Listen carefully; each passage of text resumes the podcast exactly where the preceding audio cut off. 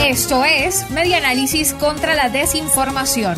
Compartimos noticias verdaderas y desmentimos las falsas. Empresa Gases Unidos inició una operación de suministro gratuito de oxígeno medicinal en Caracas. Circula una información por WhatsApp sobre la presunta recarga gratuita de oxígeno medicinal en Guarenas.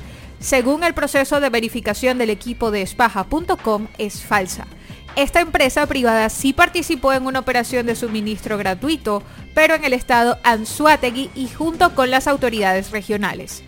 Al menos hasta el jueves 15 de abril de 2021, el equipo de Espaja no tuvo conocimiento de una operación de suministro gratuito de oxígeno medicinal en Caracas. Gases Unidos es una empresa afiliada a la Asociación Venezolana de la Industria Química y Petroquímica ASOQUIM. Espaja.com se comunicó telefónicamente con Geraldina de Pulido, directora ejecutiva de Asoquim para la fecha, que a su vez se puso en contacto con la directiva de Gases Unidos y desmintió la información que circulaba en WhatsApp. Esto fue Media Análisis contra la Desinformación. Síguenos en nuestras redes sociales, en Twitter e Instagram en arroba y nuestra página web medianálisis.org.